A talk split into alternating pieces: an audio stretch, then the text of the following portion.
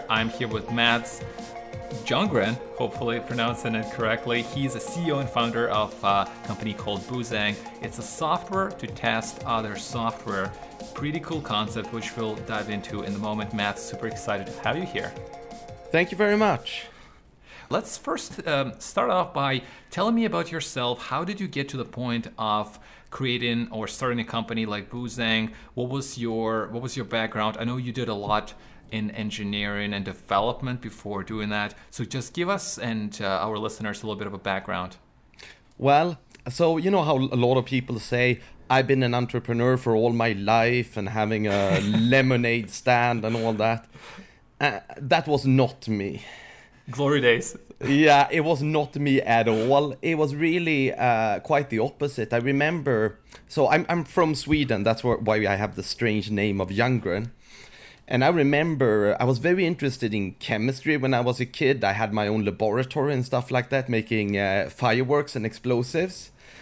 Uh, yeah, we, we did we did some really stupid things, um, but I wasn't at all interested in entrepreneurship. Uh, I was very into mm. chemistry and physics and that kind of stuff.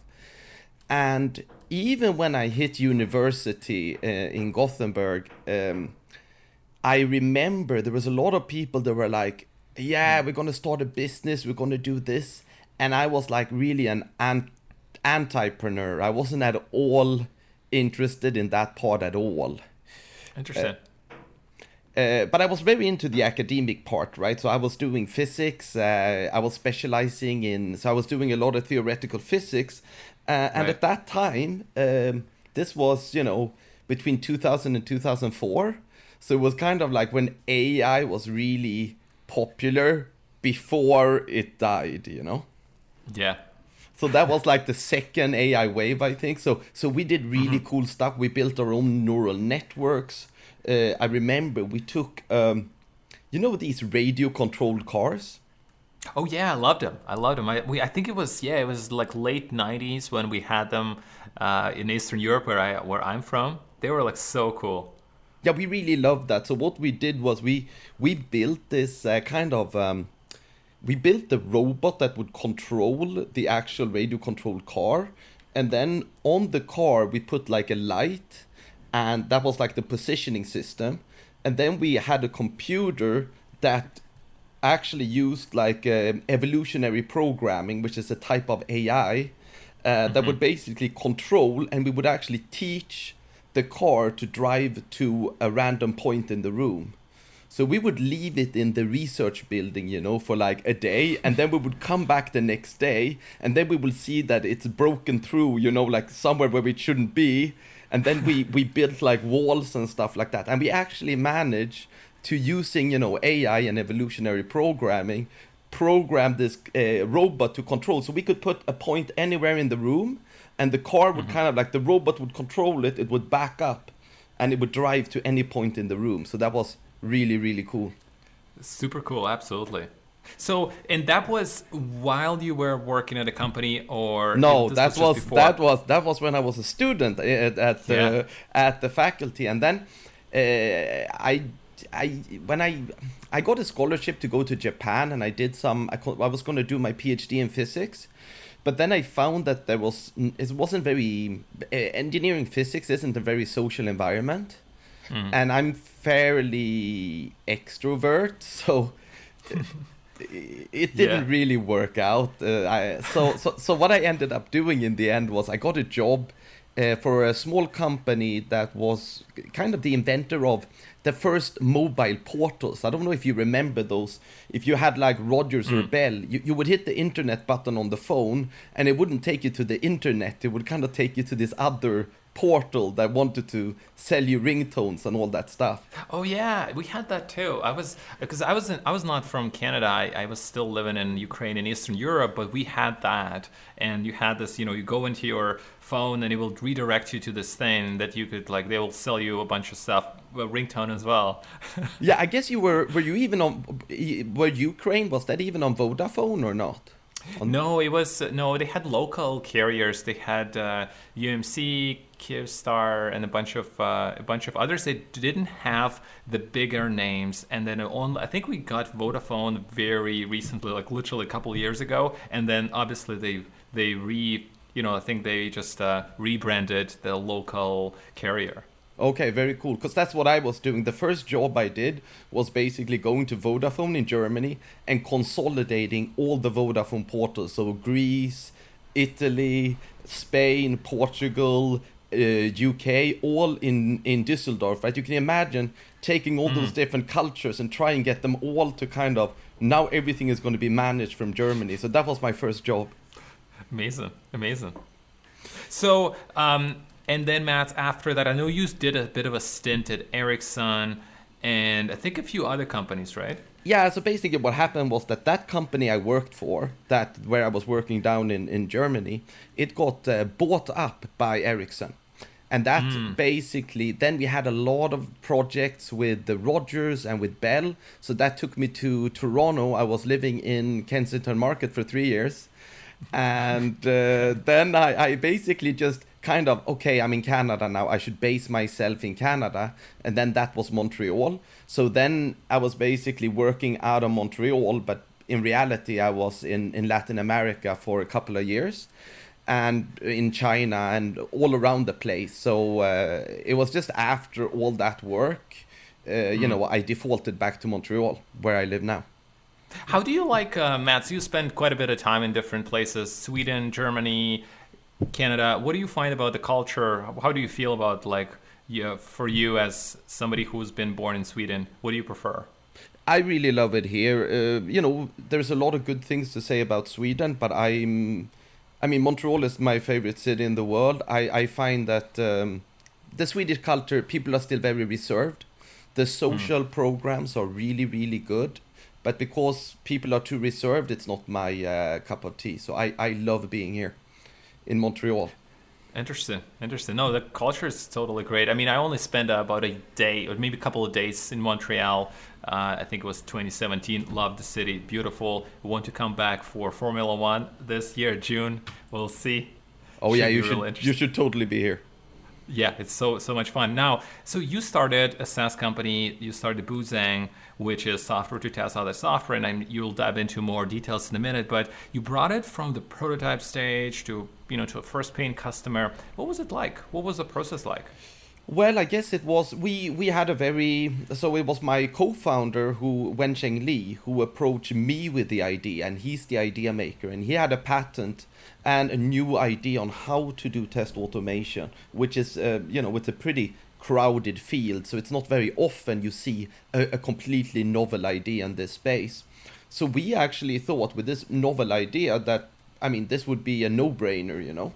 And uh, you know, I started a consulting company before. Uh, you know, I, it was easy to sell hours, but just going and trying to start up and then to try and sell software licenses, basically to sell a product, it's so much harder than I could ever have imagined, right? So for the first year we didn't have any customers and we had like an amazing product but we didn't have a good go to market strategy the mm. the product was a little clunky we're not the U, ux experts so it was just really really hard to break through the noise and even if we had like really really extraordinary technology uh, which we of course which we still do uh, we were yeah. we found it extremely challenging. It was surprising to us, shocking actually. Do you see, Mats? Was it was it um, like I often hear, and it's, it's oftentimes it's true that the, the being having a great product is not quite enough. It's a lot of times to, to to do with like what marketing do you have, what brand awareness do you have, so people actually know what you're doing, and uh, they they know a little bit more about you. Uh, so you so you can stand out this way. What do you think was the challenge in the first year having a great product, although not amazing in the UX in a, from the UX perspective? Uh, what I think is is very difficult, and we were actually still figuring this out. I think we never have it fully figured out. Is that in the beginning you push on your technology, right?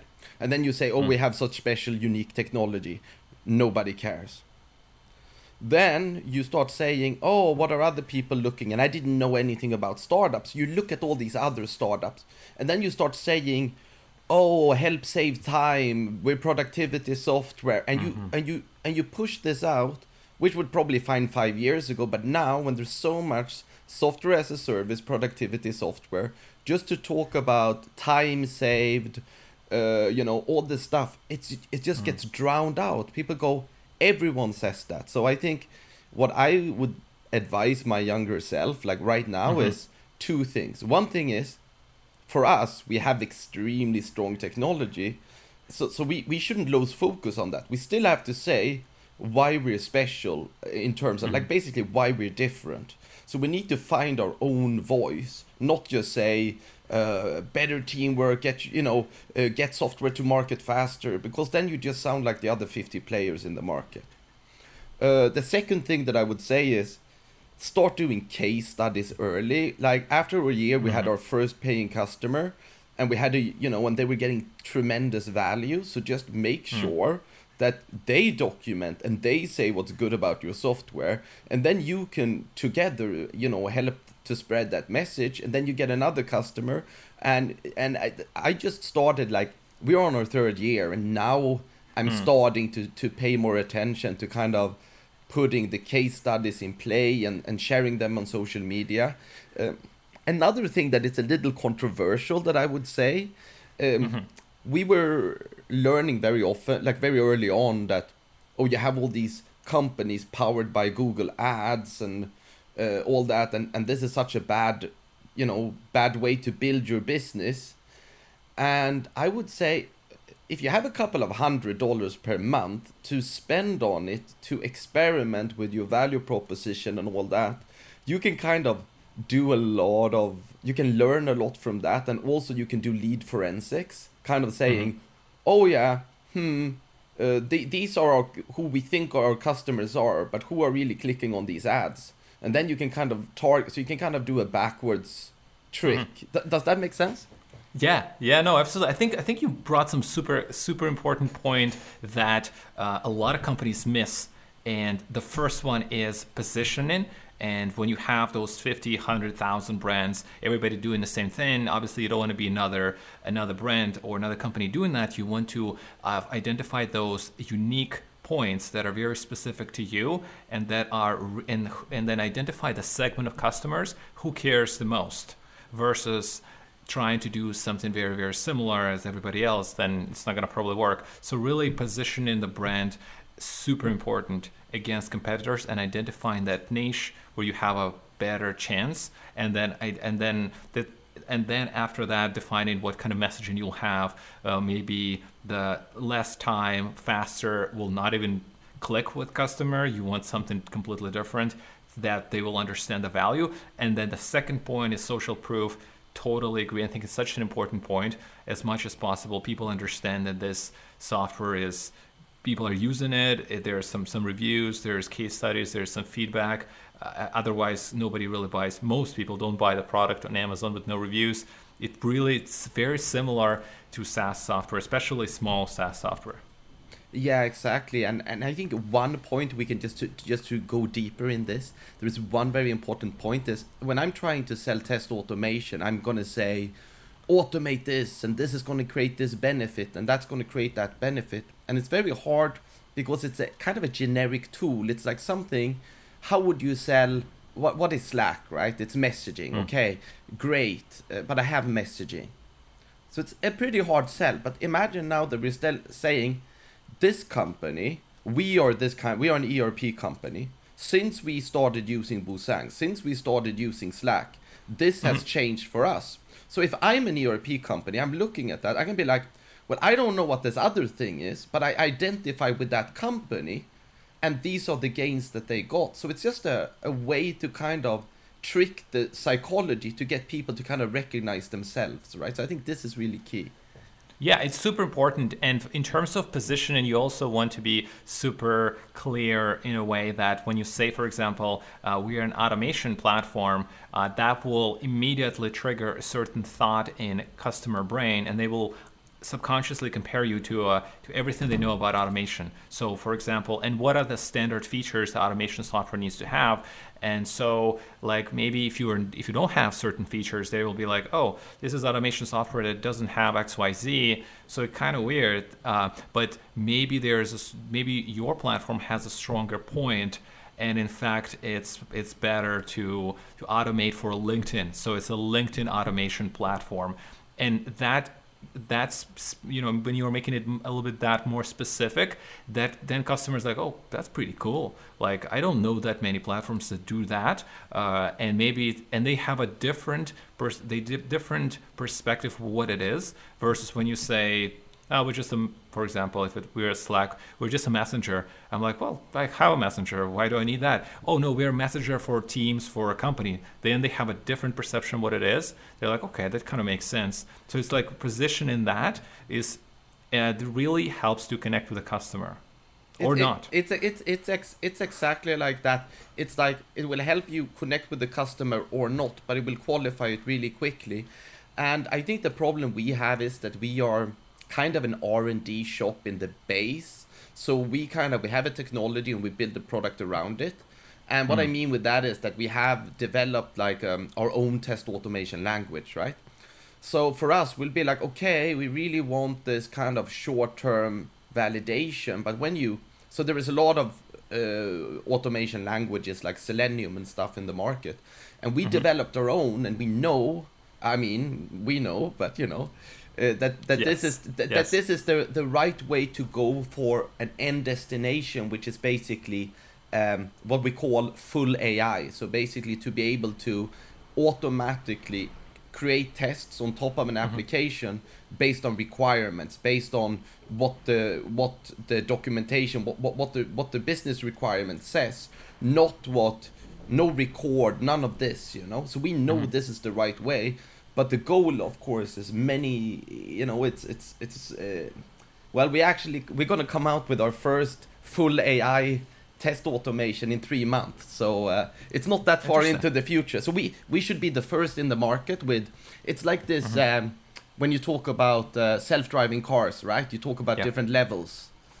Yes so we should be the first on level four here in the world. So we're excited about that. Super excited. Yeah, we'll we'll definitely keep an eye, and we'll obviously link all the resources for people listening so they can check out. Can keep an eye on on this thing. I think it's super important. I like personally software uh, as well as marketing and and product management. So I'm excited to see what you guys come up with. Now I wanted to. I was curious because you obviously spend a lot of time developing software, building software there's so many companies that run whatever different quality automation or quality assurance processes and there's this example of this massive company apple and um, I'm a bit of a software geek myself. I tested a lot of their iOS betas, but what I've noticed, and a lot of people did as well, you probably did if you're using Apple yeah. or you used to, that their quality of the software went down with iOS and with Mac, and specifically in terms of bugs, there's a lot more bugs. It's a lot less stability, and that happened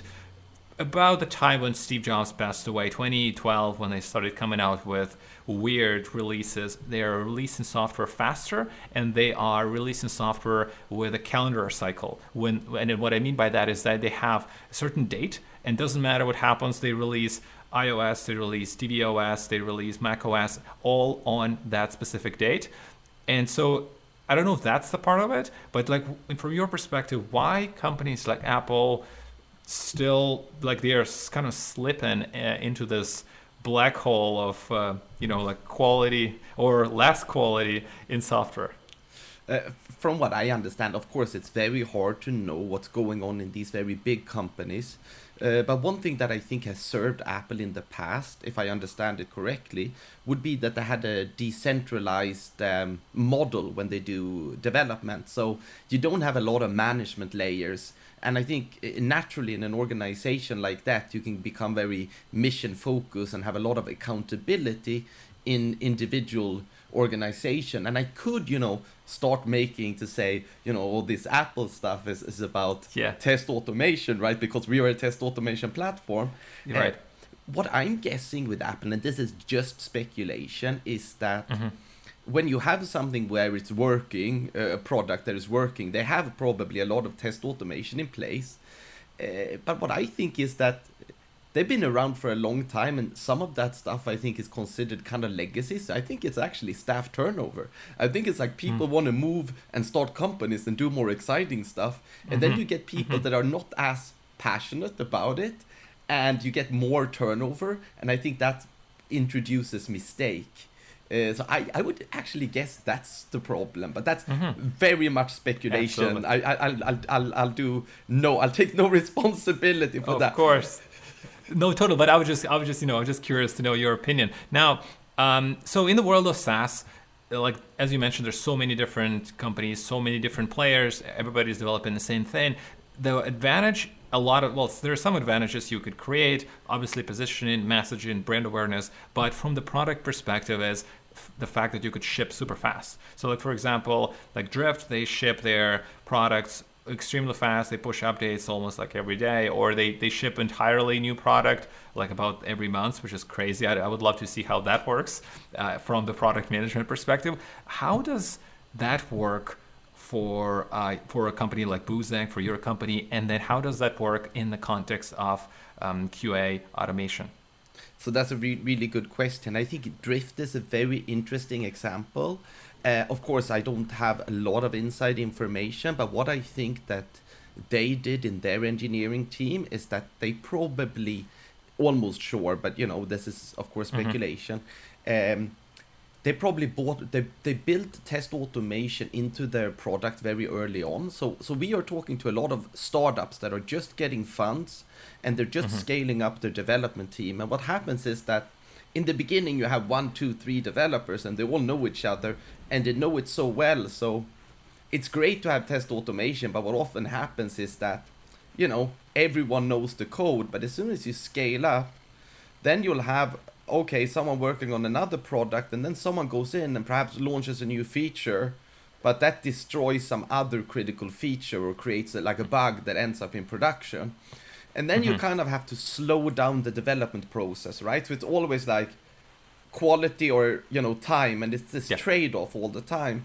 And what, what what test automation does is instead of like starting to be like, oh, I have ten features, I'm spending ten hours to test it, and then it's like I have now now I have 30 features and I'm spending 100 hours to test it and then it's like so I mean when you start doing that you start having releases that are because you have to have this testing effort that is one or two or three weeks you can't push software more than every three month or six month right mm-hmm. So, mm-hmm. so so instead of doing that what you do is you make sure you have a really high ambition in the beginning to to just say okay we're going to do the minimal of manual testing so everything that can be automated so every feature all the positive and negative use cases of that feature will be automated and every time someone updates a code this will of course hmm. automatically mm. run so so then also you have a you have a development right. team that get instant feedback when something goes wrong and this is really of course that's what we are that's what Boozang is uh, Boozang makes that mm-hmm. really easy right to set that up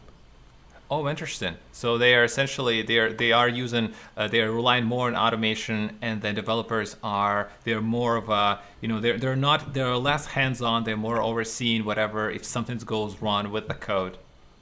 Exactly like that, and also imagine right, you can have a flatter organization because if it's not going through the same kind of QA process, as soon as I make a mistake, everyone in my team would get a notification that something broke. You can have a lamp in your office that turns red or something, and then I fix my bug. So I also get instant feedback on my work, and I, am held accountable. I mean, in a good way, right? To learn, not like, yes. oh, yes. blame, blame, right? But in a very good way. So everyone learns really quickly. So that's the kind of uh, modern development team mm-hmm. you want to set up. No, that's very cool. How do you get customer feedback? And this is a this is a tough one, I'm sure, for all the product managers and developers out there. How do you get customer feedback to a point of minimizing the wasted effort uh, when you're building something? How do you make sure that you're not solving the wrong problem almost? Because there's always this urgency. Oh, let's just build something, and you you're not getting, or people, some people or some startups are not getting enough feedback uh, and they are kind of going into a wrong direction. They have a lot of wasted hours and creating a code that maybe not quite, uh, not quite right. Um, well, it, it, definitely applies to us. We had very low traction in the beginning, um, and instead of really slowing down our, our feature, uh, I'm, I'm not sure if I would re- recommend this to anyone, but instead of kind of waiting for the market to tell us what to build, we 100% uh, devoted ourselves to R&D and improving and building a really, really comprehensive feature set. And mm-hmm. now, mm-hmm. when we have this traction and when things are starting to heat up, it seems like it's mostly my co-founder. He's because he's a you know has he's a developer. He has 25 years of experience, and his instinct and his philosophy seem to have been uh, very very right. So we mm-hmm. basically. 90% of the stuff we built has been it's also because it's been very close to like um, like doing medical research only almost right it's it's been very mm-hmm. academic how should a test what happens in a browser when someone does an action and how do you right. build an automation language based on natural language in the browser so we kind of solved an academic problem and then we kind of built the product around it so now of course half the features we build are directly requested by customers mm-hmm. Absolutely. No, so you're yeah, so you're building a you're building a base because you know well uh, you, you it's it's more it's a product that is aimed at developers it's more technical product and you you have a pretty good understanding what needs to be built as a baseline before jumping into the feedback exactly like that like everyone around us all our mentors all the you know the lean startup methodology was like you know, we got to do customer interviews. You got to get out there. And I would recommend that. Just in our case, we were really, really devoted to the base technology. And now we have an extremely strong foundation to stand on. So I'm not saying this is a, a recommended approach, but just because mm-hmm. it's test automation, this was for us a necessary approach. No, certainly. Mats question on the ideas. Whenever you are working, whenever you are thinking of ways to come up with something new to solve a problem, where do you, what is your resource to come up with new ideas? Uh, the ones that you possibly like execute on business. Uh, where, where, where, where's, where's your source? Are you reading? Are you watching something? So so I, I i you know i listen to a lot of different podcasts and i read um, not as much as i would want to. I have a big to-do list on that. And um, when it comes to ideas there have been certain really like aha moments coming from the outside. But sometimes it's actually been kind of having like having a really difficult problem and then just letting it stew. And then sometimes mm-hmm almost without noticing, it's been resolved by some sort of idea. The second thing is, it seems like um, my co-founder also has a lot of very kind of progressive ideas and ideas around. Um, well, let's not go into that because that's some crazy stuff. But he has a very difficult, yeah. different look at computer science as a field. So we kind mm-hmm. of take a very contrarian view on, you know, we don't believe in kind of like uh, this we believe to that we, you you should build very very solid. Um, you should build things the right way, right? So we have a very mm-hmm. strong mm-hmm. belief in how computer science should be run and how you should do programming, and we are very similar in that. And that's where we it's our similarity in from working, mm. you know, enterprise software where all projects mm. fa- fail, right? So, so it, it's useless software. All big companies build useless software, right? So, Absolutely. so yes. So, so, so we have we we, we join in the, the kind of software we want to build, and then from that kind of base belief, there is a lot of ideas that comes from that. Mm, interesting. No, that's, that's, that's very cool. Uh, I wanted to touch on the books because I, I like reading books. I know there's uh, quite a lot of people in the audience that also want uh, book recommendations. I try to give them as much as I can. What are some of the books that you found super helpful for you, maybe from the business, from development, from any from other areas? Not necessarily maybe you read recently, but just in general that you would Uh, recommend to people? Yeah, I actually have one book I want to recommend because you know I've read you know a lot of people have read the Lean Startup and and Crossing Yes. the Chasm and you know Peter Thiel is always fun Zero to One, uh, and they're Right. all very Oh, good books. But but as a, a starting book where you get like kind of a recipe for a lot of the things you want to do as a startup, there is this book that I don't think get a lot of attention and it's called uh, it's really pragmatic i'm just going to remember while i'm live here Sure. what it's called it's called Yeah. disciplined entrepreneurship 24 steps to a successful startup i don't know if, if you heard about that No, this I haven't heard actually. No, I'm definitely want to check this out. because this is this guy called bill i think he's um he's some sort of professor or something but it's just kind of taking a lot of the ideas from the lean startup and and Mm-hmm. also like crossing the chasm is quite old but he kind of puts all these together in like in steps and they're really uh, pragmatic so this is i really really recommend this book Interesting, absolutely. Well, I'm I'm I'm gonna put it on the list, and we will link it in the show notes. Everybody can grab it. Uh, I will be the probably one of the first few. but no, this is awesome. Now, Mats last question: Where's where's everybody can find you online? So our company is boozang.com and uh, there should be a free trial there if you want to sign up. We'd love to hear what you think. Um, uh, and of course, that will I guess that will be in the show note and um, Yes, we'll we'll get it in the show notes. Absolutely. and I'll I'll, I'll guess um, hopefully we're gonna hit this uh, kind of level four automation where you know we can just you can just point us to a site and we will um, we'll test your application for you. But uh, until then, uh, check out uh, how far we are now. Yeah, no, check out uh, check out what uh, Mats is doing at Boozang. It's pretty cool stuff. I don't have an app personally to test. If I did, I would be already signing up. But we will link the the link in the show notes, and I will add the LinkedIn profile as well, just in case people want to follow you and see the cool stuff you're doing and updates for the level four automation. But Matt, it's been a pleasure, great chat, and uh, really happy that you uh, you joined me today. Thank you very much.